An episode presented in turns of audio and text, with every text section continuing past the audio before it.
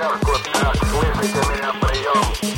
uh, I happen to have a special guest with me today uh, via satellite downlink. Making the world more open and connected.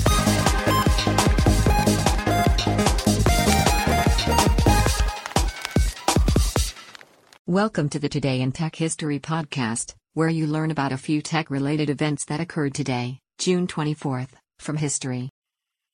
On this day in 1912, Alan Turing was born in London although his father worked for the Indian Civil Service and his parents lived in India.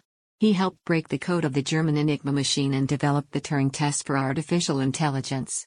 On this day in 1943, Vint Cerf was born in New Haven, Connecticut. He grew up to become known as one of the fathers of the Internet, most famously for his co creation of the protocols underlying TCP/IP. On this day in 1983, Paul Mockapetris and Jon Postel ran the first successful test of the automated, distributed domain name system at the University of Southern California School of Engineering's Information Sciences. On this day in 1996, the Nintendo 64 launched in Japan, becoming the first home console to rely on the analog stick as its primary control. On this day in 2005, Reddit launched online with a submission about the Downing Street memo. That's a look at tech history for June 24th. If you'd like some more, go take a look at the year in tech history, illustrated by Scott Johnson.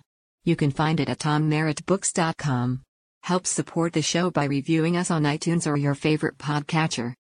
Thanks, and tune in tomorrow for an all new episode of Today in Tech History.